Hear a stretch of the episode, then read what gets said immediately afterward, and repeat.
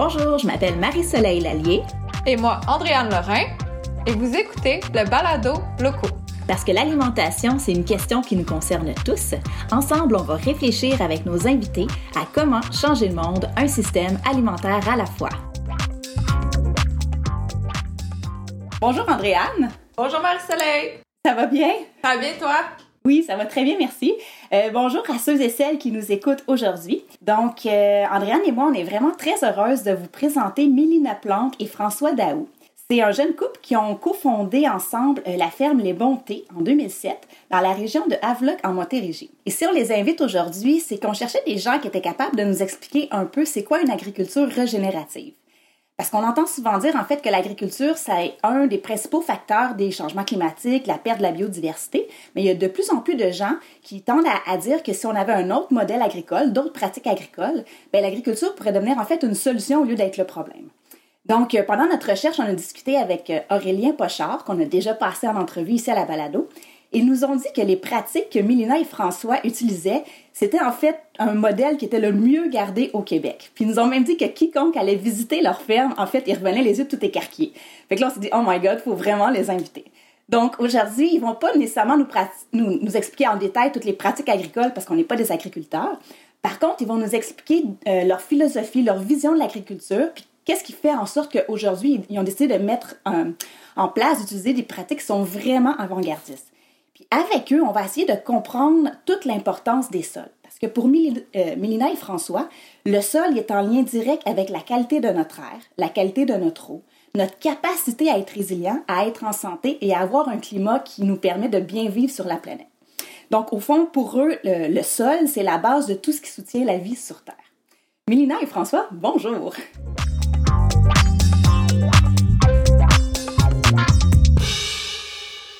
Je commencerai un peu, dans le fond, nous expliquer un peu votre histoire, puis qu'est-ce qui fait qu'un jour, Milena et François ils décident de, de, faire de l'agriculture autrement? Qu'est-ce qui, qu'est-ce qui fait qu'aujourd'hui, qu'est-ce qui vous a amené en fait aujourd'hui de développer le modèle que vous développez? À François à, commencer. C'est moi j'ai plus euh, embarqué dans son dans son projet, puis c'est quand même assez récemment que j'ai euh, catché comme que j'ai que j'ai compris le l'ampleur de tout ça là. Mais euh, donc, faire ce genre d'agriculture-là, dans le fond, je vais te laisser parler. Oui, oui, OK. ben, tu sais, moi, dans le fond, euh, dès le départ, euh, quand je me cherchais une carrière ou la manière de, quand j'étais un peu plus jeune, d'être, tu sais, de, faire ma part dans la société, de m'intégrer, mais je savais que c'était j'étais bien touché par tout ce qui se passait au, niveau environnemental. J'ai grandi, toutes mes étés, j'étais dans euh, on était euh, en camping près d'un lac, euh, dans une forêt. Puis moi, c'était un peu ça ma vie. Puis quand je suis déménagé pour la première fois à Montréal, après, après mes études, mais ben, tu sais, j'ai tout de suite compris qu'il fallait que je m'en retourne en, campagne, en forêt, parce que c'était là ma place. Puis je me suis dit, ben, je vais, je vais essayer de voir qu'est-ce que je peux faire, comment je, je, peux trouver ma place là-dedans. Puis finalement, ben, euh, je trouvais que peut-être l'agriculture, c'était peut-être un endroit où, euh, explorer parce que j'avais compris que euh, dans le fond, il y avait beaucoup de pollution associée à ça. Puis moi, ben, pour protéger la nature, je me suis dit, ah ben tu sais, c'était un peu, c'était un peu naïf, là, tu sais, d'un côté, ah ben je vais voir s'il y a des systèmes alternatifs d'agriculture. Mais tu sais, au départ, c'était vraiment l'aspect environnemental plus que de dire, je vais devenir agriculteur. Puis finalement, ben Euh, ça a donné que dans le fond, dans euh, moi j'étais, je travaillais euh, en informatique là, dans, ben, j'étais graphiste puis je faisais de la de l'animation 3D dans le temps. Puis je trouvais ça un peu aberrant puis je me disais ah c'est c'était vide de sens pour moi. Fait que j'ai été chanceux d'avoir plusieurs périodes de chômage successifs pendant trois années. Puis j'ai commencé à faire des recherches, j'étais à la bibliothèque. Puis j'ai finalement, je suis tombé sur un, japonais qui s'appelle Masanobu Fukuoka, qui lui, euh, il appelait ce qui faisait l'agriculture naturelle, puis il remettait en question tous les principes de l'agriculture euh, conventionnelle, tu sais. Puis moi, déjà, ça faisait pas de sens parce que j'essayais de... Ma mère, elle me montrait comment faire des jardins. Puis euh, moi, tu sais, j'étais intéressé par les plantes sauvages, je commençais à accueillir les plantes médicinales, puis tu sais, tout ça se faisait naturellement. Puis là, ma mère, elle me dit, OK, quand tu veux planter un plant de tomate, ben là, il faut que tu creuses un trou. Tu mets ce stuff-là là-dedans qui vient dans un sac. Puis là, ça faisait, euh, tu sais, avant même que je découvre euh, le japonais, euh, Masanobu, ben, je me disais que c'est donc bien bizarre. Tu je pense que tout le monde passe un peu par là. Quand tu dis je vais apprendre l'agriculture, puis là c'est donc compliqué, puis là tu te sens un peu épais, puis là il y a tellement d'affaires à savoir. Puis dans, dans le fond, dans la nature, ça pousse tout seul. Tu sais, c'est comme. Ça veut dire que pour se nourrir, c'est compliqué, mais euh, tous les autres animaux l'ont un peu plus facile. Fait que finalement, ben, quand j'ai commencé à étudier le système que ce japonais-là proposait, ben moi, j'étais un petit peu rebelle, tout ça, mais ça, faisait vraiment du sens dans le sens, il disait, il disait euh, on n'a pas à travailler le sol, on n'a pas à... Lui, euh, c'est un... il, il y avait des vergers. Donc, il n'y a pas de taille à faire, pas de fertilisant, pas de pesticides. Je me disais, hey, c'est ça que je veux faire. Puis aussi, ça fitait avec euh, l'idée de. Je me, je me, je, me, je fiais à mon feeling parce que de toute façon, ça me semblait tellement gros l'agriculture, de tout apprendre ça. Je me disais, hey, lui, il me- lance sur une voie, dans le fond, euh, qui va peut-être euh, déboucher sur ce que je voulais apprendre, dans le fond, ce qui était de trouver une alternative à l'agriculture qui polluait. Parce que l'exemple que je donne quand, je- parle de ça, les, les quelques présentations que j'ai faites, c'est que ça me surprenait quand j'allais dans ma famille euh, qui restait à Saint-Hyacinthe quand j'étais jeune, euh, tu pouvais pas boire l'eau. Je trouvais ça, tu sais, c'est spécial pareil qu'eux autres buvaient de l'eau en bouteille, puis ils vivaient à côté de la, Yamaska, qui est une des rivières les plus polluées du Québec. J'ai compris, m'ont- j'imagine qu'ils m'avaient expliqué que c'était l'agriculture qui causait ça. Fait que dès, tu sais, ça fait, long- depuis que j'étais jeune, j'avais cette espèce de- de Il y avait eu une graine de semer. Ouais, c'est ça, la connaissance que l'agriculture, euh, c'était pas bien, tu sais. Ben, d'un côté, c'est, on doit se nourrir. Fait que mes recherches au départ, euh, pour terminer la, la petite intro, là, c'était, euh, je me disais, ah ben, je vais aller voir comment les. euh, Il y avait Masanobu, mais je pense que le, le japonais, mais avant, c'était comment les Autochtones vivaient, parce qu'il y avait avant nous du monde qui se nourrissait ici. Et puis, euh, sans faire une agriculture polluante, ça me semblait. Moi, c'était mon background. Fait à chaque fois que, dans le fond, des l'agriculture conventionnelle ou traditionnelle m'arrivait, ben, je la remettais tout le temps en question. Puis je me disais, hey, les Indiens, c'est pas ça qu'ils faisaient. Puis Masanobu, c'est pas ça qu'il fait. Fait. Fait que ça m'a comme. Dès le départ, j'avais comme ce feeling-là qu'on pouvait faire différemment. Puis c'est ça qui m'a comme orienté euh, dans, depuis le temps. Puis j'arrive encore, euh, j'essaie de. Je suis pas rendu encore euh, non plus. comme il dit ce Masanobu Fukuoka, il dit que l'agriculture naturelle, c'est un chemin. C'est pas un, c'est pas une destination. Donc, euh, j'ai l'impression que je chemine vers là, mais j'ai pas nécessairement, comme tu disais tantôt en introduction, j'ai pas nécessairement un modèle à proposer. J'ai pas une recette. J'ai plus un chemin. Et puis, euh, j'ai des. J'ai, on- à chaque fois qu'on. À chaque année qu'on expérimente, ben, on voit des choses super intéressantes. Fait que je peux dire, hey, il y a quelque chose qui se passe ici, là. Euh, j'ai des preuves, mettons, qu'on peut euh, le faire différemment, puis à l'image de la nature, mais j'ai pas un modèle à proposer. C'est un peu ça, ouais. Fait que c'est ça mon histoire un peu derrière ça. Puis Milna, ben, elle peut, elle peut dire comment qu'elle arrive là-dedans, là. Ah, ben de mon. euh, juste pour la petite histoire, c'est que moi, je me suis abonnée à ces paniers bio euh, en, 2000, euh, en 2008. Ouais. Puis euh, je me suis abonnée parce que je l'avais croisé dans la rue, puis que j'étais. euh, il m'avait flashé, là. J'étais tombée en amour avec lui en, en deux minutes, là. Puis. Il t'a eu par- par ton estomac. J'exagère un peu, là, mais mettons, j'avais voulu m'abonner à sa ferme. là, fait que. fait que là, pendant toute une saison, je l'ai vu euh, à chaque semaine ou- ben, ou aux deux semaines. Il y avait malheureusement son associé qui venait faire les livraisons à sa place, des fois. puis, euh, puis, puis, puis, ça- puis donc, on a commencé à sortir ensemble à la fin de la saison, là, au mois de novembre. Et euh, donc, moi, au départ, c'était. Bon, moi, dans le fond, j'ai étudié en communication à, l'UCAM. J'ai fait bac maîtrise en communication. Euh, j'ai, euh, après mes études, j'ai fait un, un voyage euh, en Asie. J'ai planté des arbres euh, dans l'Ouest euh, quelques mois. Ça, je dirais, ça a été fondateur parce que ça m'a, euh, ça m'a montré que j'étais capable de faire un, travail physique comme l'agriculture. Puis, donc, c'est ça. Après ça, j'ai, travaillé un petit peu dans, en communication. Puis, après ça, j'ai rencontré François. Puis, j'ai fait le saut vers ça. Je dirais qu'au début, c'était. Bon, je savais que c'était de l'agriculture biologique qu'ils pratiquaient, euh, que c'était euh, vaguement mieux qu'une agriculture chimique, mais tant qu'on l'a pas vu puis qu'on comprend pas les enjeux, c'est, c'est, ça reste très flou, là, qu'est-ce, qu'on, qu'est-ce qu'il y a à, comprendre de tout ça. Donc, je dirais même que François me parlait de ces trucs, puis euh, je, je, je, je réalisais pas l'ampleur de qu'est-ce qu'on avait à, à gagner puis à défendre en, en agriculture euh, régénératrice, là, pour la nommer de même. Euh, puis c'est assez récemment, c'est ben assez récemment, c'est dans les dernières derniers trois ans peut-être là, que j'ai euh, que j'ai compris l'ampleur du des problèmes que ça pouvait causer, mais à quel point ça pouvait être une solution aussi, puis qui qui, qui est super motivant. Ben, je me disais, dans le fond, aussi, ça, peut-être ça concorde euh, il y a trois ans avec le fait qu'on a fait le saut, Oui. tu sais. Parce que de- depuis le début, dans le fond, moi, mes premières expériences d'agriculture, bon, j'ai parlé euh, avec ma mère euh, dans le cours en arrière, le planter des, des plants, puis, mais euh, de, de tomates selon la méthode traditionnelle.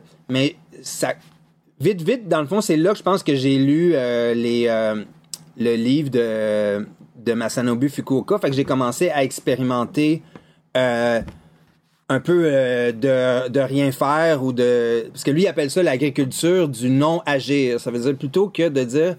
euh, c'est un, comme une approche non interventionniste. C'est que tu te poses la question, plutôt que de faire telle chose, qu'est-ce que je devrais arrêter de faire?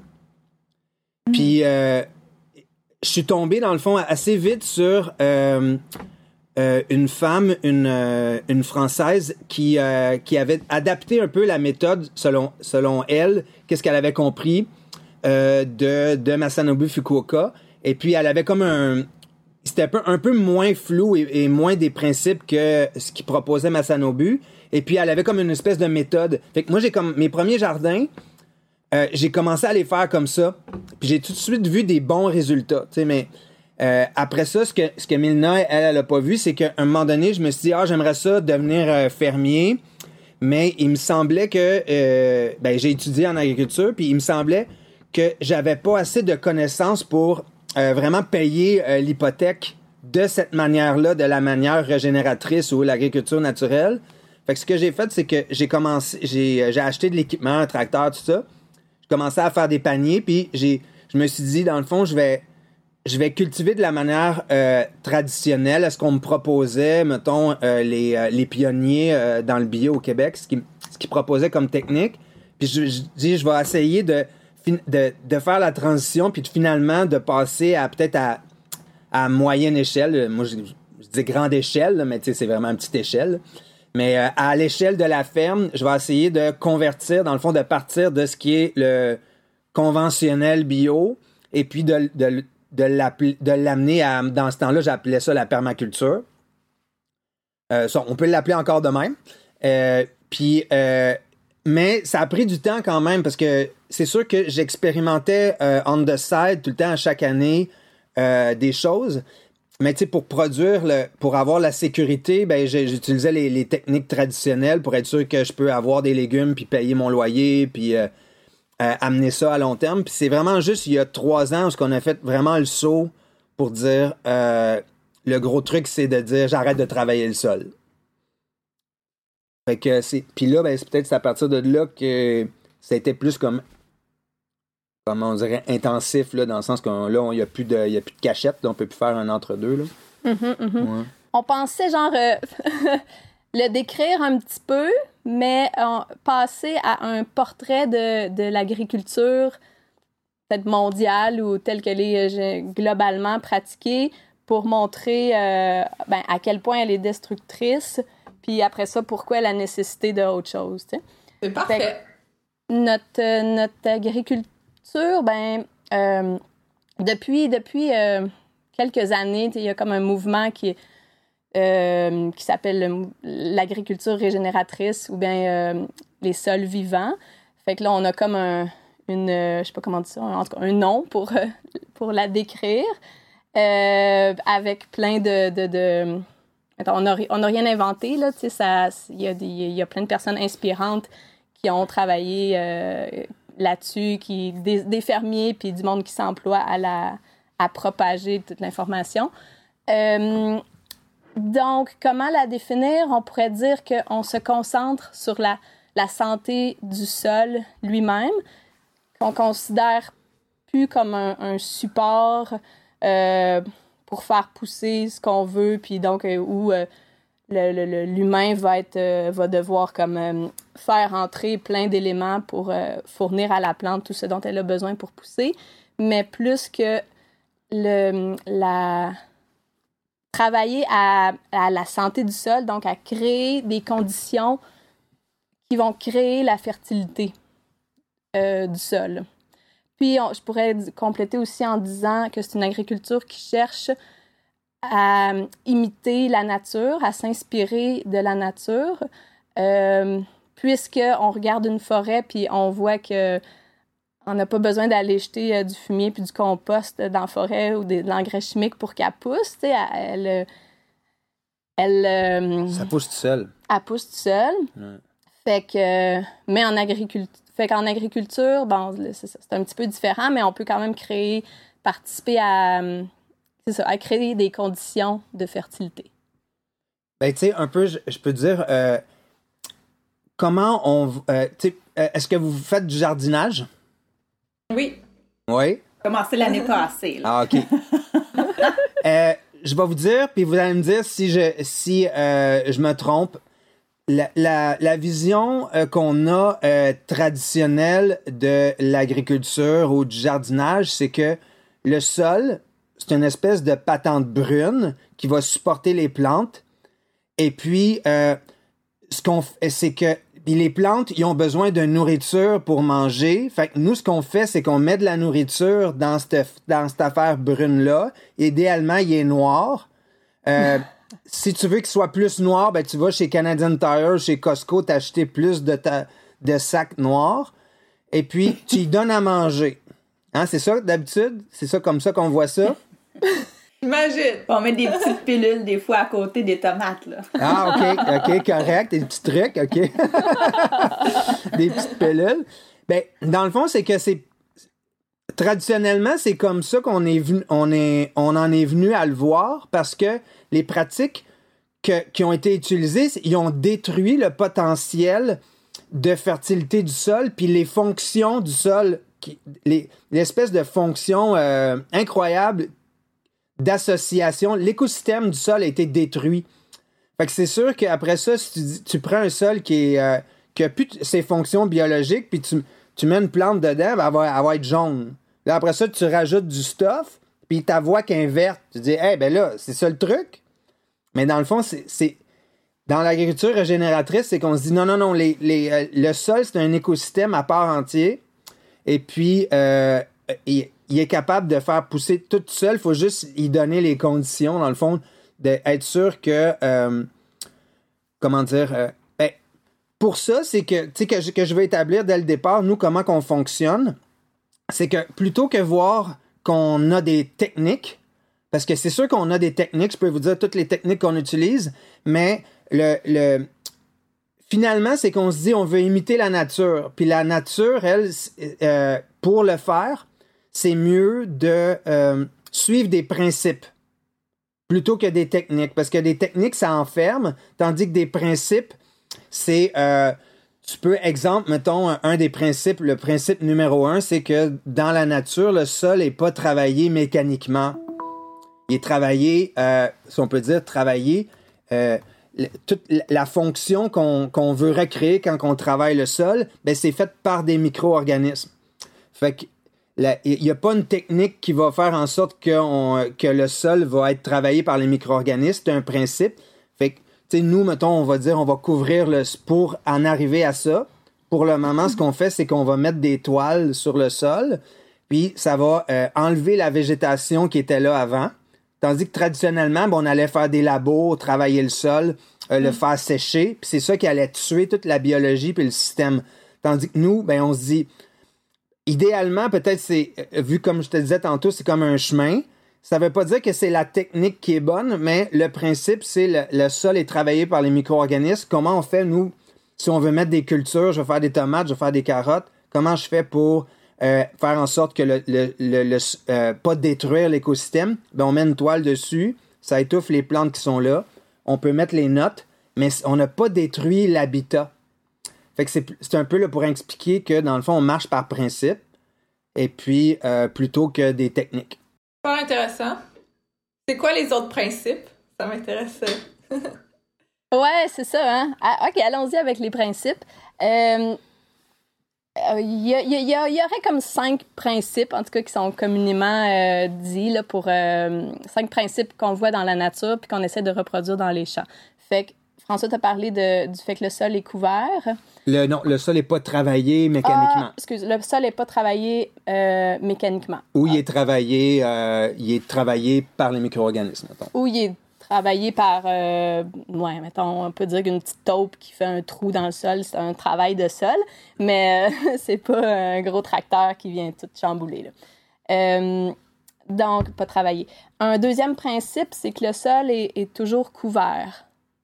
On, va le voir, bon, évidemment, c'est comme un principe de la nature que, comme notre peau qui, qui, qui, veut, qui, y a du poil qui pousse pour la protéger, ben le, sol, il se couvre naturellement de végétation. Il suffit qu'on on le. Je sais pas, qu'on arrache tout pour qu'on voit tout de suite pousser des mauvaises herbes. Euh, et donc, c'est ça, il est toujours couvert. Deuxième principe. Euh, un troisième principe, euh, il y a une diversité de, de, végétaux, de plantes qui poussent. Il n'y a pas de monoculture naturel, ça n'existe pas. C'est ça. Il y a une diversité de plantes. Euh, quatrièmement, euh, je pense qu'il y, a y a toujours euh, des racines vivantes, dans le fond, c'est-à-dire que ça, ça, réfère un petit peu aux autres principes, là, mais c'est comme s'il y, a toujours, il y a toujours des plantes qui poussent puis des racines vivantes. C'est pas on enlève tout, il n'y a plus rien pendant un bout, puis après ça, il y en a d'autres, ils se chevauchent, euh, tout ça. Il y a des raisons pour ce, mettons, un, raison bien simple pour ce principe-là, c'est que euh, euh, la plante est en lien avec des micro-organismes. Et puis, quand il y, a, tout le temps une plante vivante qui est en lien avec les micro-organismes, donc si tu as de nouvelles plantes qui poussent, ben, ils peuvent se joindre au réseau. Parce que tout ça, est, dans le fond, finalement, devient un grand réseau d'entraide et de coopération. Euh, on va arrêter là pour le moment. c'est intéressant, on va y revenir. Euh, puis un cinquième principe, c'est qu'il y a des animaux intégrés dans Patente. Il n'y a pas juste des plantes, là. il y a des, des, des animaux, euh, des, des, des, micros puis des macros. Là. on parle-tu de micro-animaux? Ça, ça se peut? Est-ce que les. les, ouais, mais d'habitude, dans ce principe-là d'agriculture régénératrice, on parle des gros animaux. Dans les. OK. Fait que, genre. Euh, ça, il peut même avoir des, des, des, souris puis des petits mulots qui, qui y vont, mais puis, bon, plus gros, des. Euh, des des, euh, des castors, des chevreuils, etc. Ouais, c'est ça. Dans la, parce que l'agriculture régénératrice, dont on s'inspire, mettons, et puis qui est la, la, la, référence en ce moment, elle se fait surtout en grande culture et, euh, et non en maraîchage. Puis dans les grandes cultures, ben là, euh, les, les, fermes qui... Euh, peut-être juste quand on parle de... C'est peut-être pas commun pour tout le monde. Quand on parle de grandes cultures, on parle de comme blé, soya, maïs, des très grandes cultures, les champs qu'on voit à, à, perte de vue, très mécanisés. Euh, puis c'est ça. Puis maraîchage, ben donc, c'est les légumes et euh, quelques fruits annuels. Oui, c'est ça. Dans le fond du paradis terrestre, peut-être c'est ça. Tout simplement. Rien de moins. oui, c'est ça. Peut-être une question sur le dernier principe.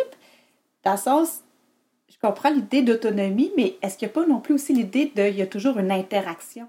Par exemple, ne serait-ce que les oiseaux avec certaines graines. Tu sais, comme la plante, elle va se ressemer parce que l'oiseau est habitué d'aller manger cette, ce fruit-là puis d'amener la graine plus loin. Est-ce que l'humain, ça peut pas être aussi comme un oiseau qui va faire certaines actions qui vont aider la plante à se reproduire?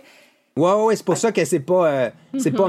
L'idée est pas. euh, je pense pas que c'est mal de dire je vais planter une graine, mais d'un autre côté, euh, si elle peut se ressemer toute seule, moi, euh, je suis pour, tu sais.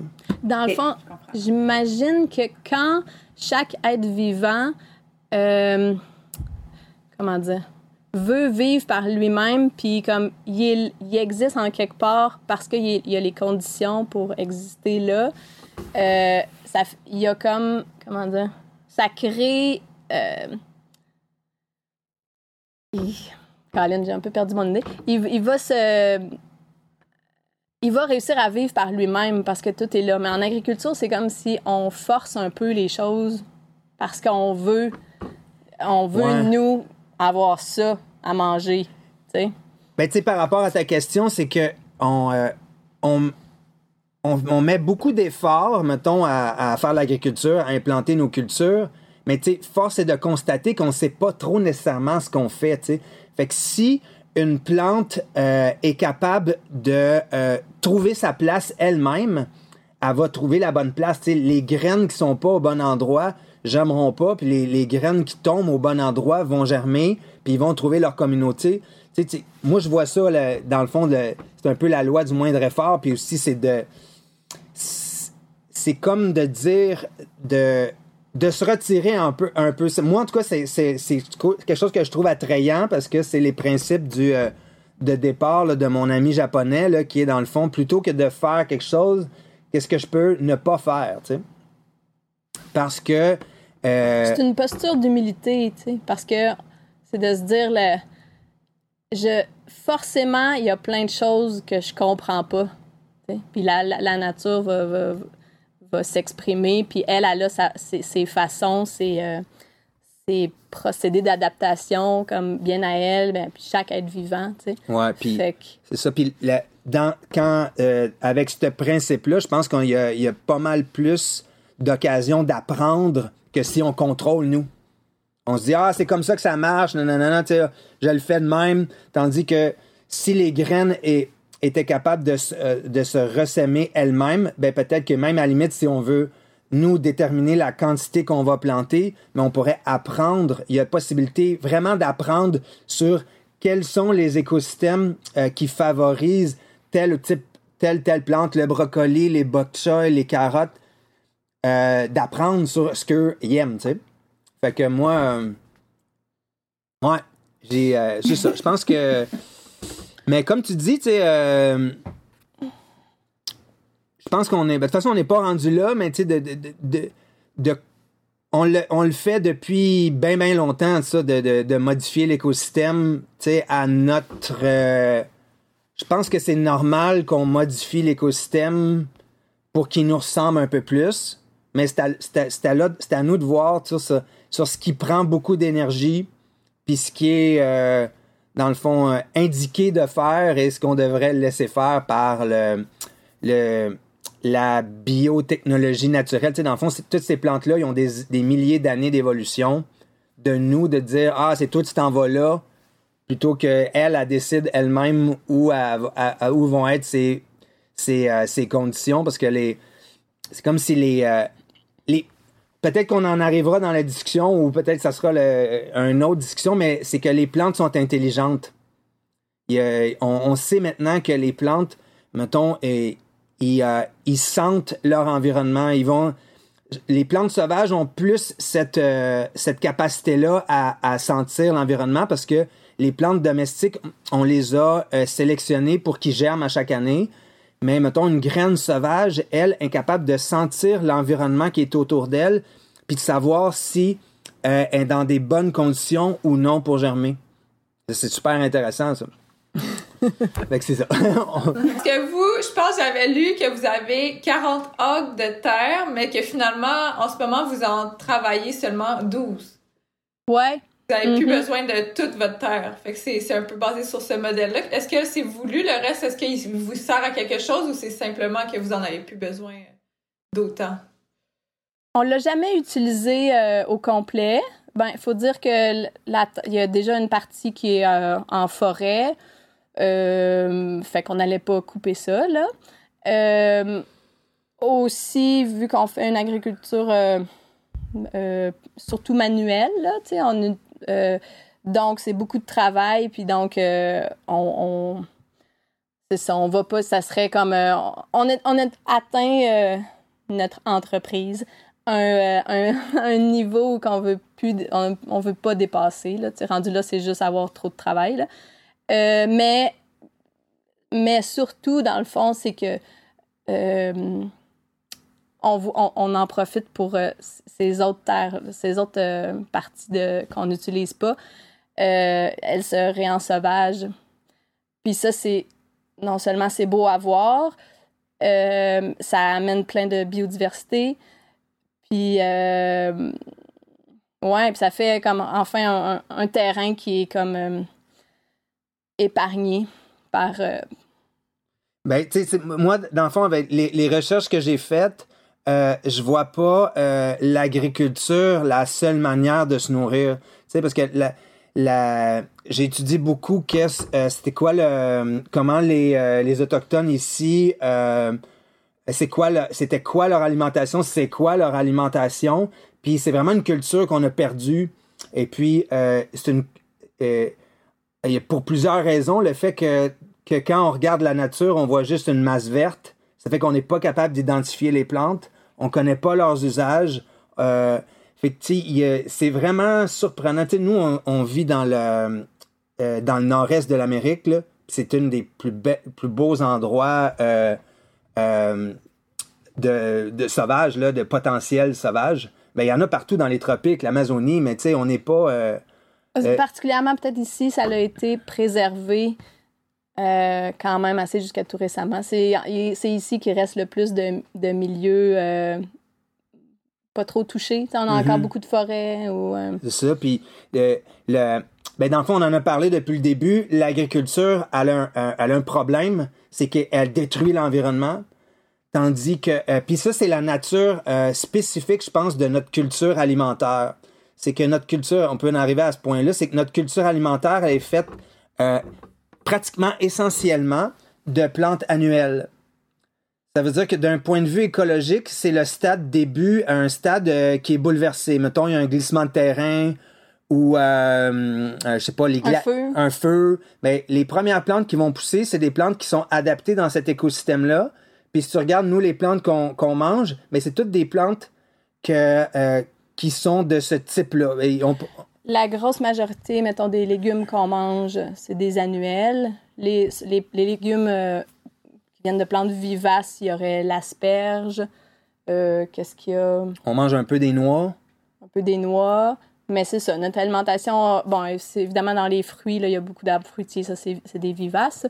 Euh, mais sinon, la grosse majorité de ce qu'on consomme, c'est des plantes annuelles. Alors que, paraît-il que euh, dans la nature, les plantes, euh, les plantes annuelles sont des exceptions. 99,9 de, des, végétaux dans la nature sont des vivaces. Et vous, dans vos 12 hectares, c'est quoi la. Est-ce que c'est vraiment la... sur les vivaces que vous vous concentrez ou, ou... c'est c'est quoi la proportion? Comment vous réussissez, réussissez à intégrer ça? Ben, moi, dans le fond, je crois que, euh, mettons, je crois qu'on devrait revenir euh, le plus possible à une alimentation euh, sauvage, parce que ça, ça a une implication. Toutes- ces plantes-là sauvages, ils, ont, euh, ils sont liés ensemble dans un écosystème, puis on a besoin de cette diversité-là euh, pour la résilience. Euh, ça, c'est un, un, un gros sujet, là. Euh, mais je pense qu'on est capable de se nourrir, puis de vivre, puis de se bâtir avec tout ce qu'on a ici comme plantes sauvages. Mais euh, je suis quand même euh, attaché euh, à notre culture alimentaire, les concombres, les tomates, les carottes, tout ça. Puis j'ai comme un... j'ai- j'ai- J'aime ça essayer de développer, de, comme de, me dire que ce système-là domestique, on peut, on pourrait le, ils mettent, ils remettent un petit peu de sauvage. C'est un peu à l'image du chemin qu'on parlait au début que l'agriculture naturelle c'est un chemin. Moi j'ai l'impression qu'on pourrait partir de notre culture alimentaire qui est euh, des plantes qui viennent un, petit peu partout dans le monde et puis qu'on essaie euh, difficilement de recréer les conditions. Euh, prendre ce système-là, le rendre vraiment plus écologique par l'agriculture régénératrice, et puis finalement, ben, tranquillement intégrer une nouvelle culture alimentaire puis écologique qui est de, connaître nos plantes sauvages, leur utilisation, et puis de, de finalement d'avoir un mélange puis de créer des écosystèmes encore plus diversifiés. Euh, c'est euh, c'est ça un peu mon idée mais je suis dans le fond euh, j'ai comme une je pense qu'il y a quelque chose tu sais je suis pas sais il y, a, quand même un petit côté. Y a, je sais pas c'est quoi qui se passe, là, mais j'ai le goût d'essayer de, de, je m'acharne sur cette espèce de modèle, de modifier le modèle agricole qu'on a plutôt que de me dire ah j'y vais all in pour les plantes sauvages. Il y a, comme quelque chose d'intéressant. Ben, tu sais aussi parce qu'on parlait de la dégradation. Notre culture alimentaire, c'est c'est vraiment cette culture-là, les concombres, les tomates, tout ça. Et puis de la manière qu'on le fait, c'est en train de détruire. Fait que tu sais, moi j'ai j'ai le goût de m'attaquer à ça. Dans le fond, c'est mon, mon, mon, petit côté environnemental. Fait que tu sais, je pense qu'on peut prendre cette culture-là alimentaire qu'on chérit de nos grands-parents, de notre culture commune, puis dans de l'affaire écologique, mais on a vraiment à découvrir comment être en harmonie avec le climat, avec la région qui, qui nous a, dont on habite puis qu'on connaît pas, puis c'est comme là, c'est le chemin, tu sais. Au départ, dans le fond, j'y allais, on, on, est allé avec nos principes euh, pour établir l'agriculture régénératrice, avec les principes qu'on sentait le plus à l'aise, parce que on n'est pas un, centre de recherche 100% parce que on, dans le fond, il faut payer notre loyer. Puis, euh, euh, moi, je fais des, j'avance euh, pas assez vite à mon goût, mais d'un autre côté, je peux pas trop me planter. Tu sais, fait faut que je fasse, je fais des expériences, mais il en reste pas moins que à la fin de l'année, il faut que je puisse revenir l'année prochaine. Fait que c'est des choix économiques. Euh, mais c'est sûr. Fait que l'agriculture qu'on pratique en ce moment, elle est économique par rapport à ce qu'il y a des choses qui ont de la valeur sur le marché, puis il y en a d'autres qui en ont pas. Mettons, on peut exploiter des gens, on peut exploiter la nature, ça, ça coûte pas cher. Tandis qu'il y a des choses qui coûtent cher. Fait que l'écosystème qu'on crée, ben, il ressemble à l'économie, dans le fond.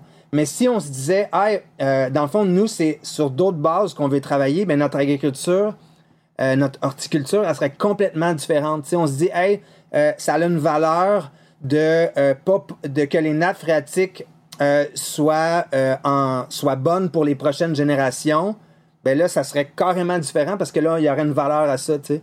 Ah, je sais pas, moi... dans le fond, on veut, on veut s'assurer que les pollinisateurs sont en santé et puis on a besoin de diversité dans nos champs ah ben ça, on, ferait une agriculture différente. On se dit, ah ben on, veut arrêter, on veut faire en sorte qu'on n'utilise plus de produits chimiques, plus de produits de synthèse, plus de pesticides, puis plus de fertilisants chimiques. Eh ben là, on aurait une, agriculture totalement différente parce que ça, ça arrive à la diversité, c'est que, puis moi, c'est pour ça que je, veux, je suis là-dedans un peu cette année, ça va être mon année diversité c'est que euh, ce que j'ai compris récemment, c'est que c'est la diversité qui crée la fertilité. Donc, nos problèmes de fertilité, ils ont rapport avec le fait qu'on travaille le sol, qu'on met euh, des produits de synthèse qui tuent les micro-organismes. Mais le fait que les plantes poussent en monoculture, ça fait qu'il y a des fonctions du sol qui peuvent pas naître. Puis les plantes peuvent pas s'associer ensemble par euh, les micro-organismes. idéalement, oui, tout pousserait ensemble, mais je sais pas comment le faire encore pour que ça soit rentable. Puis peut-être que ça ne sera jamais rentable, tu sais. puis peut-être que euh, si on veut se donner une agriculture écologique, puis c'est ça qui a de la valeur pour nous, bien on va se dire peut-être ça va prendre plus de temps. Puis euh, ça prendra plus de temps, puis il y aura plus de monde dans le champ, mais on va tout être en santé, puis on va penser à long terme plutôt qu'à court terme. Fait que tu sais, c'est ça le. Mais en ce moment, euh, oui, j'ai des rangées de brocolis, j'ai des rangées de fenouil, j'ai des rangées de concombres, ils sont tous un à côté de l'autre mais mon sol n'est pas travaillé. Euh, j'utilise pas de produits chimiques. Tu sais, c'est un Ben, chemin. c'est dans ça, le ce serait le fun justement que vous nous donniez euh, concrètement, je sais que vous n'aimez pas dire vos techniques, là, mais concrètement, comment vous incarnez les principes. là? Tu sais, C'est quoi les grandes, vos, mettons, vos, vos techniques chouchou là, présentement qui vous permettent à la fois d'être économique, mais à la fois aussi de- de- d'être avant-gardiste? C'est que c'est un secret. Ah! Ah, ok, parfait. Non, non, c'est pas vrai. Tout, J'avais pas compris ça avant de vous inviter. tout ça pour ça, là, tu sais. Ils nous le diront pas, là, tu sais. mais comme moi, j'ai entendu dire que genre, vous n'utilisiez pas la grelinette. Ouais. comme- Qui paraît l'outil quand même le plus, euh, le plus doudou, le, le plus gentil, ouais. Ben, ouais, dans le fond, euh, là, maintenant, nos sols ne sont plus travaillés. Fait qu'il n'y a, y a pas de tracteur, il n'y a, pas de- il y a pas de grelinette, euh, il n'y a même pas de râteau, là, genre. Ah, Cool, là. Ouais, c'est ça. Fait que c'est des, c'est des planches de culture dont je parlais tantôt, permanentes. Là, on s'est inspiré, oui, de, de Jean-Martin Fortier. Euh, donc, euh, ils sont les, il y a comme des légères buttes, là, euh, sur 100 pieds de long, euh, 4 pieds de large, qui sont, comme toujours, les mêmes d'année en année. Puis, on sait où l'allée où on peut marcher. Puis, a la, la légère butte pour euh, la- les légumes.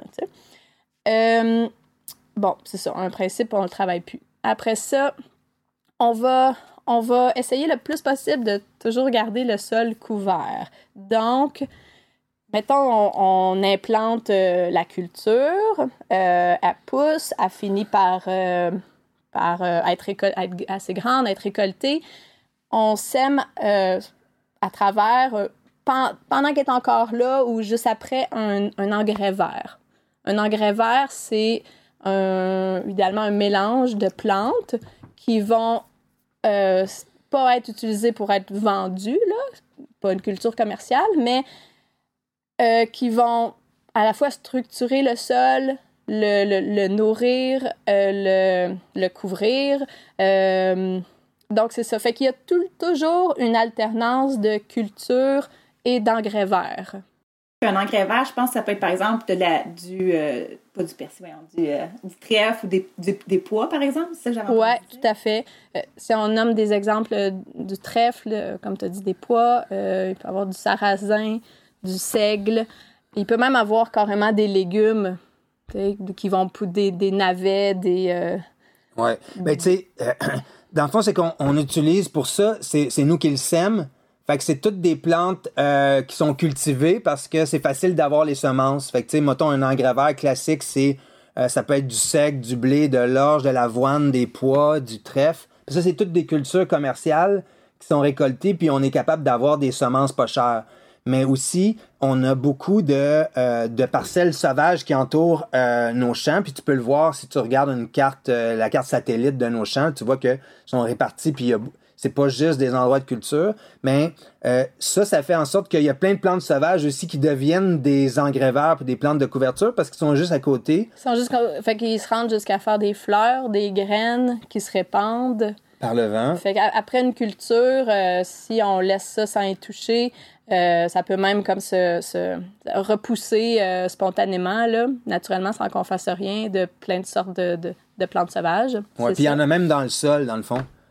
Euh, si le sol, le sol commence à se dégrader, parce que c'est tout le temps, c'est jamais quelque chose de fini. Dans le fond, quand tu fais une culture, mettons, surtout comme nous, qu'est-ce qu'on fait? Mettons, ça peut être une monoculture de laitue, mais tu sais, pas un arc, c'est 400 pieds carrés. Mais, euh, veut, pas, euh, le sol va se dégrader parce que c'est pas un. Tu sais, c'est pas. Il y a pas tant de choses là qui poussent, contrairement à si c'était un écosystème sauvage ou quand on met des engrais verts. Fait que spontanément, il y a des graines qui dorment dans le sol. Puis, vu que le sol se dégrade un petit peu, ben là, ils vont germer. Puis ça, ça va nous faire un engrais vert.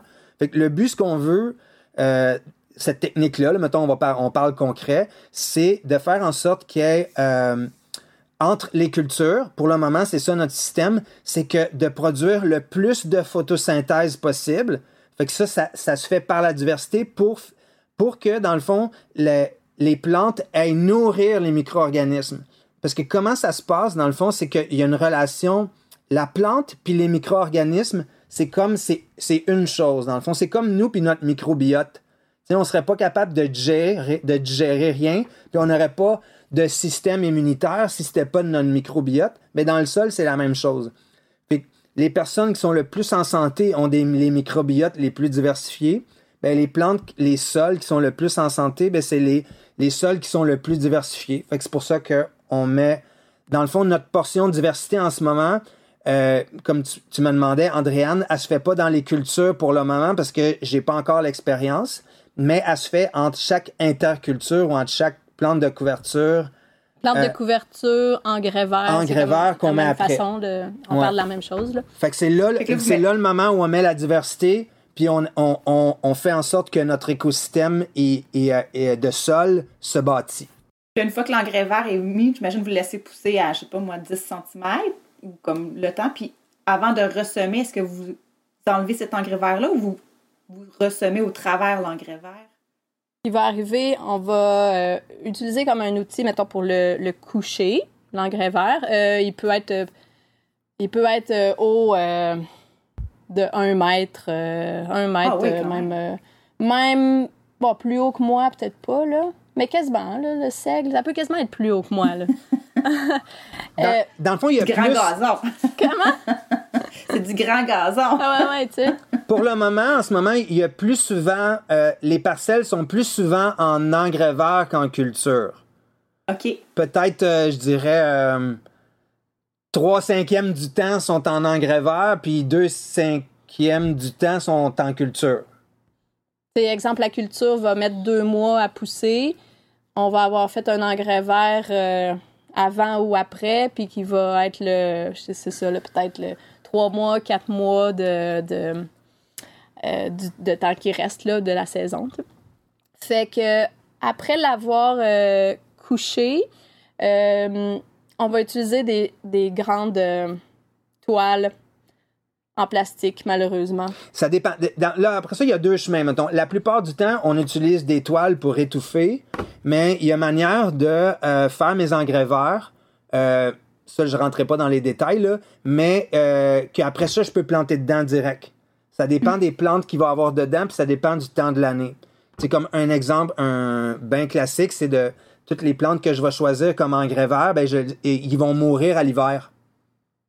Fait que là, au printemps, ben j'ai pas besoin d'une bâche de plastique qu'on utilise en ce moment pour faire le principe qui est l'occultation.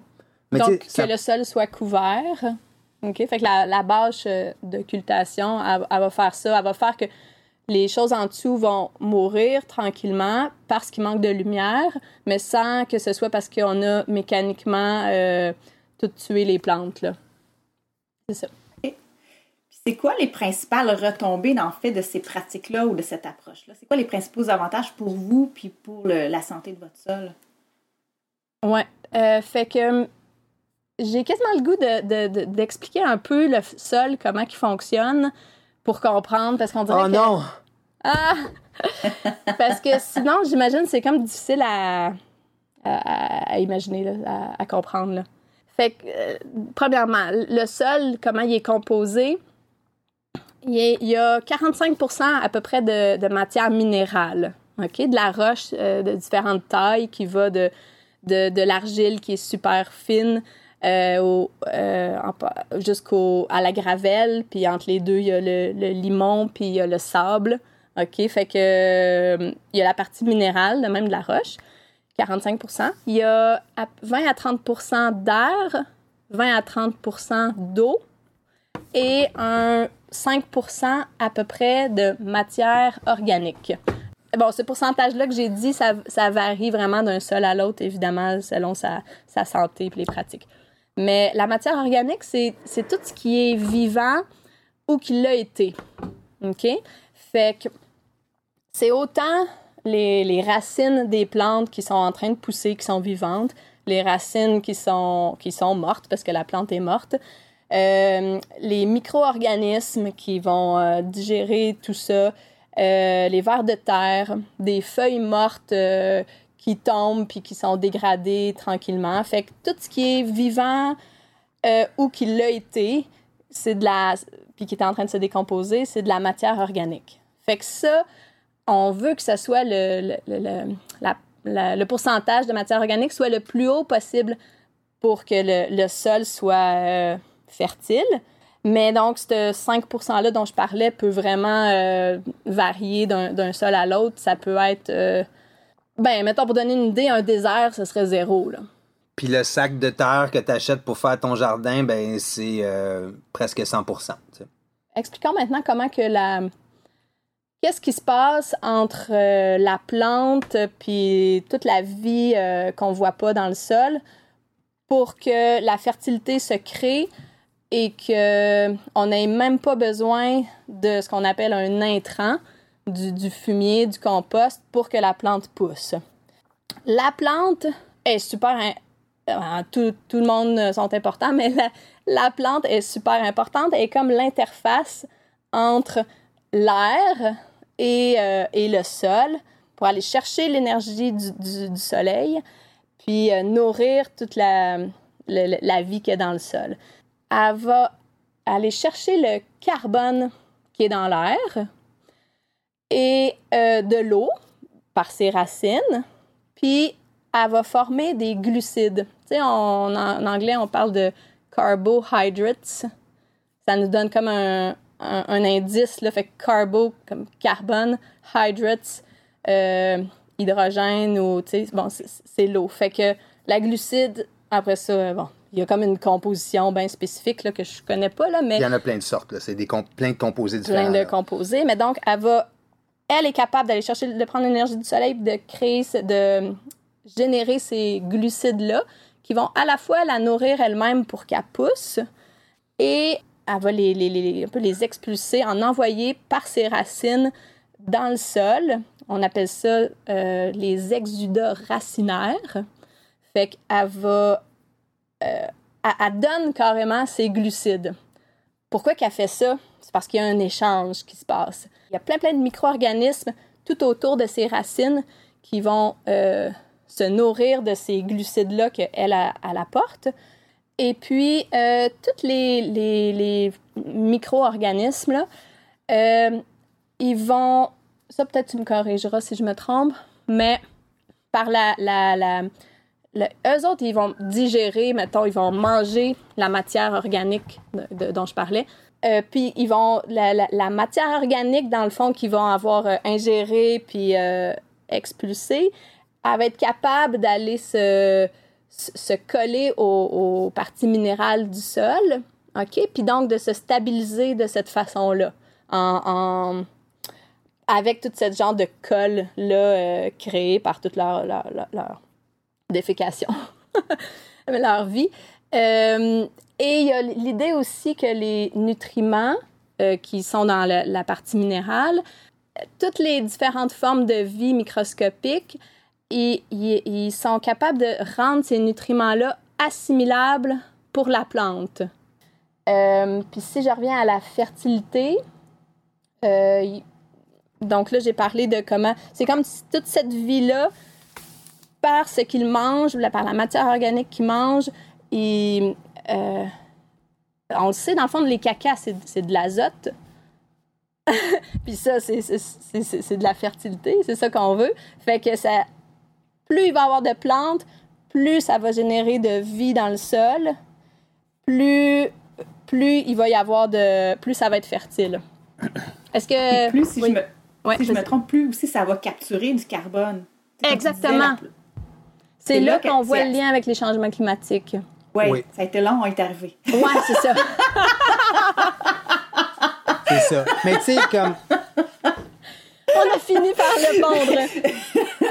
Mais dans le fond, ce que tu m'expliques, dans le fond, en venant pas détruire euh, tout ton système racinaire, toute ta structure interne, tu permets aux racines de continuellement être en train de capter du carbone puis de le stocker dans le sol. Exactement. Alors que j'imagine que si on vient tout briser ça, mais toute cette structure-là meurt, puis comme elle a plus cette capacité-là de, de, capter le carbone du sel, puis de, du sel, du ciel, puis de venir l'ancrer dans les sols. Tout à fait. Tout à fait. C'est comme ça devient un carbone qui, euh, qui reste dans le sol, puis dont, on voudrait tellement euh, diminuer la proportion. Là. Puis, euh, tandis que là, on le met sous forme vivante.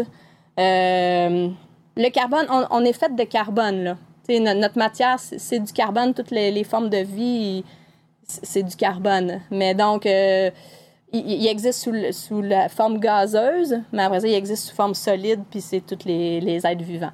Euh, C'est ça, parce que, tu sais, on a l'idée, mettons, quand on, regarde les propositions technologiques là, qui ont, là, c'est on va faire un capteur de carbone, puis on va envoyer ça dans un trou dans la terre. Ben, tu sais, c'est comme un carbone qui est mort, ça. Mais quand on parle de la séquestration, la possibilité de séquestrer le carbone par l'agriculture, c'est un carbone qui est vivant. C'est ça qui est. On n'a pas. On se dit, ah, ça va être du carbone, ça va être noir dans le sol. Non, non, non, ça va être de la vie. Puis ce carbone-là, il va avoir, il va être, c'est, d'autant plus heureux parce que plus il va avoir de vie, puis plus ça va être capable d'engendrer de vie. C'est comme, c'est, euh, c'est quelque chose de bien qu'on, peut faire. Fait que euh, c'est ça. Je, tu sais, là, je pensais au, tu me disais le- finalement, tu voulais savoir les retombées là. Ouais, les retombées. Ben tu sais, moi ce que j'ai vu, euh, mettons, ben, je prenais des notes pendant que Mélina parlait. Tu sais, elle parlait des, euh, des, euh, des cols, les cols que les micro-organismes vont faire. Ben moi, depuis que je travaille plus le sol, j'avais, j'ai, mes sols s'effondrent plus. Parce que quand j'ai commencé mes techniques, je faisais des petites buttes, puis je travaillais le sol, même minimalement. Mais à chaque peut-être euh, deux ans, j'étais obligé de les refaire. J'étais obligé de remettre la terre pour que j'aille ma butte. Puis en ce moment, ben, mes buttes se défont pas. À moins que je récolte du gros rutabaga, puis que, qui est un gros, une grosse racine, puis ça, ça démange tout. Euh, c'est surprenant, là. Je- même des fois, je, quand j'ai fait le design de mon affaire, je m'attendais, j'ai fait mes buttes plus grosses parce que je m'attendais à ce qu'elle allait s'effondrer, puis il reste haute. Tu sais? C'est comme. Puis, euh, Fait que c'est Donc moins ça, de ça veut- travail aussi, j'imagine. comment? Ça doit être moins de travail si t'es pas obligé de refaire tes buts à chaque deux ans. Ouais, mais l'affaire, c'est que ce que je m'aperçois, c'est que la butte, euh, encore là, c'est une idée de qui vient de l'ancien système. Parce que pourquoi tu fais une butte? Oui, ça peut être pour réchauffer le sol, pour faire des cultures euh, plus hâtives. C'est comme l'obsession du maraîcher un peu, parce qu'il va avoir un meilleur prix pour ses cultures. Mais d'un autre côté, euh, ça fait en sorte que le sol est plus sec quand il est surélevé. Puis, euh, euh, en agriculture traditionnelle et conventionnelle, là, on, on a souvent des problèmes avec l'eau, puis toutes les champs sont drainés, des grandes cultures, ils mettent des tuyaux dans le sol pour que l'eau sorte. Mais ça, c'est un, dans le fond, c'est, pourquoi on fait ça? C'est parce que les sols sont en mauvaise condition. Mais moi, j'ai remarqué que depuis que je travaille plus le sol, puis qu'il y a, il y a de la vie dans le sol, mais mon sol se draine tout seul. Tu sais, j'ai pas besoin de... le- J'avais pas besoin de drain. Parce que j'en ai pas, justement. En tout cas, c'est. Techniquement, là, moi, j'ai pas pu mettre des drains chez nous parce que mon sol était trop bas par rapport à la rivière. Puis mon drain, il allait arriver euh, dans la rivière. Euh, fait que ce qu'on a fait, c'est des, des gros fossés. Mais euh, je, je remarque que c'est une bonne affaire parce que mon sol, il, est, il se draine naturellement. Les micro-organismes et les macro-organismes font, des, euh, font des canaux, puis l'eau s'en va. ils veulent pas être dans l'eau, aux autres. Fait qu'ils s'arrangent pour que l'eau sorte. Mais c'est sûr que si on détruit tout le temps la structure, ben on n'aura jamais, on le saura jamais, dans le fond, qu'ils le font, ils font à notre place, tu sais. Fait que ça, c'est, c'est un des, euh, des bénéfices que j'ai. Le fond, c'est que le drainage est optimum. J'ai, mes sols sont tout le temps euh, bien drainés, ce qui fait que moi, je suis, j'ai, à la Euh, fois bien drainé, donc il n'y a pas un surplus d'eau, mais en même temps, il, il- il est capable de conserver assez d'eau pour que qu'il ne devienne pas sec en une journée. Là, tu. Ouais, plus d'eau que jamais. Tu je le vois, par rapport à ce que, ce que je faisais avant, parce que comme je, comme je vous ai expliqué, mon, euh, mon cheminement, ça a été, ah, je vais faire l'agriculture euh, comme on la connaît un peu euh, dans le bio alternatif, ce qui est un peu des, ce qui était des, techniques conventionnelles, puis je vais l'amener à mon système que j'ai en ce moment, de le faire évoluer.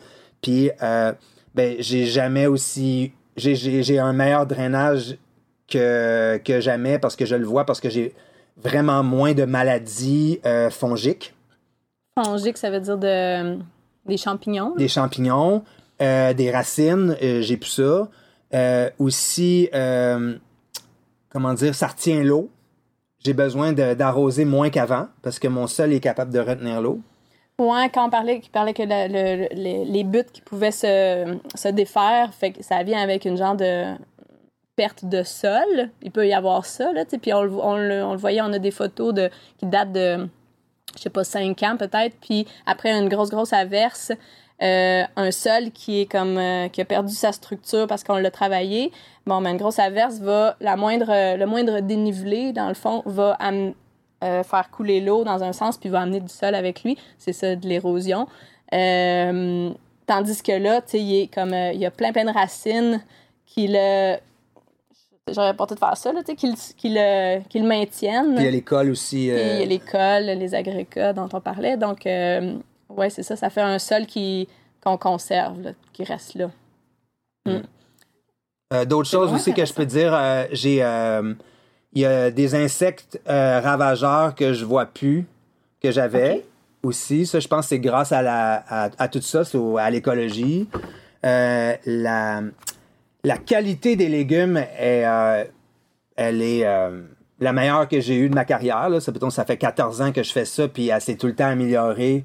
Euh, au début, j'utilisais ju- j'avais un mentor, moi, qui était un ancien agriculteur conventionnel, puis lui, il utilisait du fumier de poule granulé commercial comme il utilisait de l'engrais chimique. Fait que moi, j'avais pris, j'avais pris ces méthodes, puis euh, je l'ai vu à force. Quand j'ai j'ai décidé d'utiliser du compost puis des engrais verts, j'ai vu que la qualité de mes légumes était meilleure. Et euh, les dernières années, j'ai arrêté d'utiliser du fumier pour des raisons, peut-être qu'on va passer là. J'ai vu la, la qualité euh, s'améliorer parce que j'utilisais juste du compost. Puis le fait que je travaille plus le sol, puis j'utilise beaucoup, je suis un peu, on va dire, steady sur mes intercultures d'engrais verts. Ben là, j'ai, mais la qualité de mes légumes puis les rendements sont majoritairement euh, meilleurs.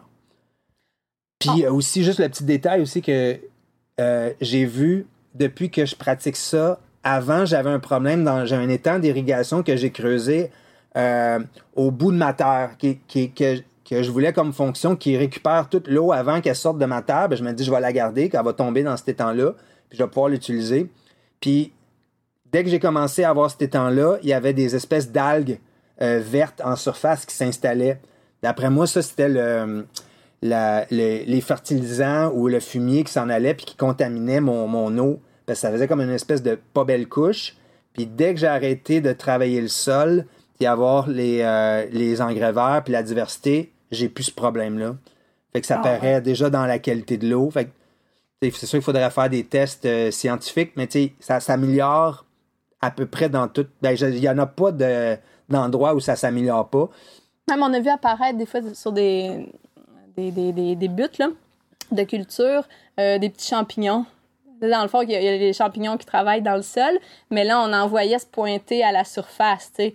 Ça, c'est c'est rare là, Ouais, en ouais. agriculture. Là, fait que, euh, ouais, il était comme la, la petite partie visible. Mm. Puis c'est ça, sûrement que les répercussions, mais qu'on n'est pas capa- capable de voir sont microscopiques. Mais tu sais, comme dans la fameuse relation du début, le lichen, qui la, la- l'algue qui s'associe avec les champignons, ben ça, c'est une des raisons pourquoi c'est important de ne pas travailler le sol, c'est que là, tu peux avoir, ça va, ça va tout changer, d'après moi, c'est que tu vas avoir accès à cette, à cette association de champignons-là, qui est, dans le fond, la, la plante, elle, c'est, est- a été issue de cette association-là. Puis quand on travaille le sol, ben on empêche le, le fait de cette association-là de prospérer. C'est sûr qu'il y, a des- il y a des petites graines, des spores qu'on appelle de champignons dans le sol, euh, mais ils ont, euh, à chaque fois que tu travailles ton sol, ben, tu détruis tout le réseau euh, de champignons, dans le fond. Tu as un gros, gros bénéfice quand tu travailles plus ton sol, c'est que là, tu peux avoir accès à ce réseau-là. Puis ça, ben là, ça, évidemment, ça va t'amener plus d'eau parce que les champignons sont des extensions de racines. Euh, et puis aussi, ben là, ça, tu vas séquestrer plus de carbone parce que je pense que quand il analyse ça, la séquestration de carbone dans les sols, l'agriculture régénératrice, c'est l'association du champignon qui est vraiment euh, super importante là-dedans. Fait que il y en a plein des, euh, des répercussions. Là. Génial. On a presque déjà fini, mais j'avais deux mini-questions. Euh, Qu'est-ce que vous souhaiteriez voir comme changement? J'ai vu que vous avez plein de projets, plein d'idées en tête pour euh, essayer des nouvelles choses. Qu'est-ce que vous souhaiteriez? Qu'est-ce qu'on peut vous souhaiter? Ah, à nous ici, là, Ouais, comme changement, comme amélioration, qu'est-ce que vous aimeriez voir dans les prochains, euh, accomplir dans les prochaines années? Hmm. ben, on on a un. Ah, je, je suis curieuse de Ouais, savoir ouais. ce que tu voulais dire, toi. ouais. Ben, ah, ben vas-y.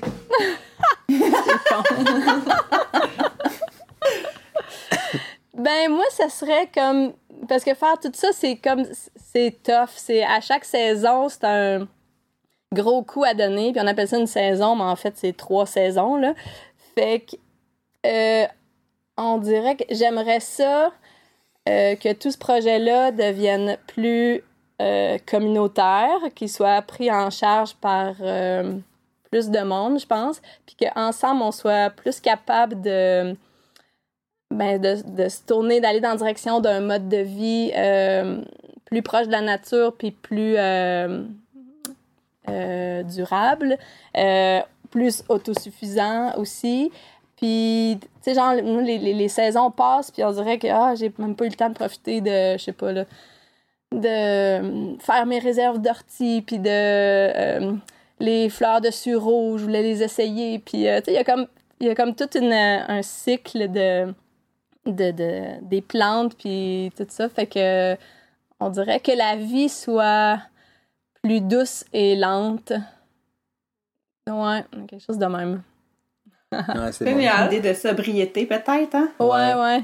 Ouais. Ben, c'est sûr parce que, tu sais, c'est euh, le fait que. euh, ben, ça demande beaucoup de travail. C'est sûr qu'on fait beaucoup d'expérimentation. On espère que. euh, j'ai l'impression, moi, que c'est. c'est- une question de rentabilité, c'est. Ça. Comme, comme Ina a dit, euh, on aimerait. euh, idéalement, on aurait plus de monde autour de nous pour faire en sorte que on puisse voir apparaître ce nouveau modèle-là ou cette, cette manière de cultiver-là, mais qui est dont euh, c'est l'écologie qui est plus importante et non l'économie parce que je pense que tu peux faire l'agriculture biologique puis être plus rentable que qu'est-ce que nous on fait, mais ça va détruire, tu sais. Fait qu'à long terme, c'est pas parce qu'avant, avant, c'est ça qu'on faisait, l'agriculture biologique. Mettons, on, était, oui, on n'utilisait pas de produits chimiques, tout ça. Euh, euh, puis on, faisait, on utilisait euh, des engrais naturels, mais on le voyait quand même que notre sol se dégradait. Il n'y avait pas de diversité. Fait que, d'après moi, ça prend une autre sorte d'agriculture. Puis pour le moment, je ne suis pas sûr qu'elle soit rentable économiquement, mais écologiquement, c'est sûr qu'il faut aller vers là. Fait que, fait que sinon, la, petite affaire que moi j'aimerais puis qui pourrait peut-être m'aider à être plus rentable économique, à la limite aussi, c'est euh, me passer de, de fertilisant, de, de compost. Euh, parce qu'en ce moment, j'utilise. Il y a- j'ai- ma- j'ai- on a augmenté la fertilité de nos terres, mais on, est- on, on utilise encore de la fertilisation extérieure. Puis ben là, c'est de faire des tests. Peut-être que dans le fond, déjà, j'ai déjà une fertilité incroyable, puis je, je mets plein dans- d'intrants, puis ça marcherait. Pour rien, mais c'est pour comme. rien, tu sais. C'est parce- d'être game de dire, OK, je vais rien mettre, puis je vais voir si j'ai des aussi bons rendements. là. Ouais, mais euh, idéalement, serait, ça serait euh, de, euh, de voir le- mon. C'est ça. Mon but pour les prochaines années, c'est de, de me passer de tout intrant extérieur, puis que la fertilité, elle vienne juste de mes parcelles. Puis là, ben, j'ai toutes sortes de- d'idées là, pour, euh, pour le voir comment euh, l'implanter, on va dire. ouais. Fait que ça serait ça mes deux petites améliorations.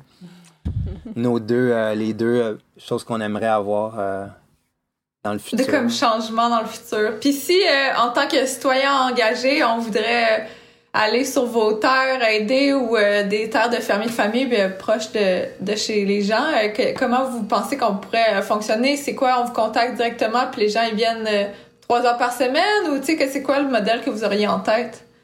Ouais, ils nous contactent directement. Puis là, on est encore à, à- à- mettons, on va nous répondre nous-mêmes, on va vous répondre nous-mêmes. Éventuellement, ce serait le fun de créer un genre de, de, de, de je sais pas trop, là, de structure, euh, peut-être qui nous dégagerait un peu de juste la logistique de, de tout ça. Mais c'est sûr, sûr que nous, ça nous fait extrêmement plaisir d'avoir euh, du monde qui viennent ici nous aider. Dans le fond, ça nous met en lien avec eux. Eux, ils voient, chaque personne qui sont venues ici sont repartis euh, en étant avec une conscience nouvelle, là, parce que c'est il y a rien comme le faire soi-même puis le voir. Fait que nous, on- aime ça, dans le fond, de bon, pour l'aide, bien sûr, pour la relation avec le monde, mais aussi pour. Euh, ça crée des, des, étincelles, ça sème des graines, tu sais, chez tout le monde qui vient. Là. Fait que. Absolument. Ouais, puis aussi, euh, euh, ben moi je pense que c'est important de développer une fidélité avec son agriculteur. parce qu'il y a déjà toutes les aléas de la production. c'est on est tout le temps ça accorde raide là, si je connais les autres agriculteurs là, c'est tout le temps comme ça. Fait que pour moi là, pour les gens là, qui nous écoutent, c'est de développer une, euh, une, fidélité avec leur agriculteur. Euh, puis aussi euh, Ouais, c'est ça, de, de, de, fidélité, ça veut dire peut-être d'aller euh, d'aller voir comment ça se passe dans ses champs, l'aider. tu sais, je pense que chaque, chaque ferme a besoin d'une communauté J'avoue, ça associée, là, tu sais. C'est comme un point important, ouais, de plutôt que de penser qu'il y a euh, certaines fermes idéales où il faudrait tout s'attrouper, euh, plutôt voir ça comme il y a plein de fermes euh, sur tout le territoire, puis c'est comme en les supportant qu'on va être capable peut-être, puis en s'intéressant à, leur pratique, qu'on va être capable peut-être de, de les, ben, les encourager à faire autrement parce qu'on est là pour nous aussi, genre prendre en charge un peu les, les, les, les résultats. Euh, puis donc, que, que, se crée comme tout ce, ce, ce, réseau-là, ce tissu-là de fermes euh, qui traitent mieux euh, le sol puis l'environnement. Là. Mais ouais, c'est ça. Vous voyez l'idée. Génial. Oui, ben, merci beaucoup. Si jamais on veut vous suivre, voir un peu comme l'évolution de votre projet et tout, est-ce que vous mettez des nouvelles, je sais pas, sur votre site Internet ou sur Facebook? Ou y a-t-il un livre qui s'en vient, un documentaire, ou euh, je sais pas si on veut en, apprendre, en savoir plus sur euh, ce que vous faites là. il faut venir. Faut venir, ok. non, mais, mais, euh, ben, les gens peuvent se, je vais dire ça, peut-être d'autres choses à dire, mais les, les gens peuvent s'abonner à notre infolette qu'on envoie à nos, nos partenaires, nos, nos clients de, de panier, de marché.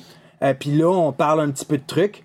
c'est sporadique, puis souvent pendant la saison, il faudrait quasiment que je fasse que ça là, pour que ça. en tout cas, je, je communique pas assez euh, qu'est-ce que je voudrais pouvoir dire à tout le monde. Là.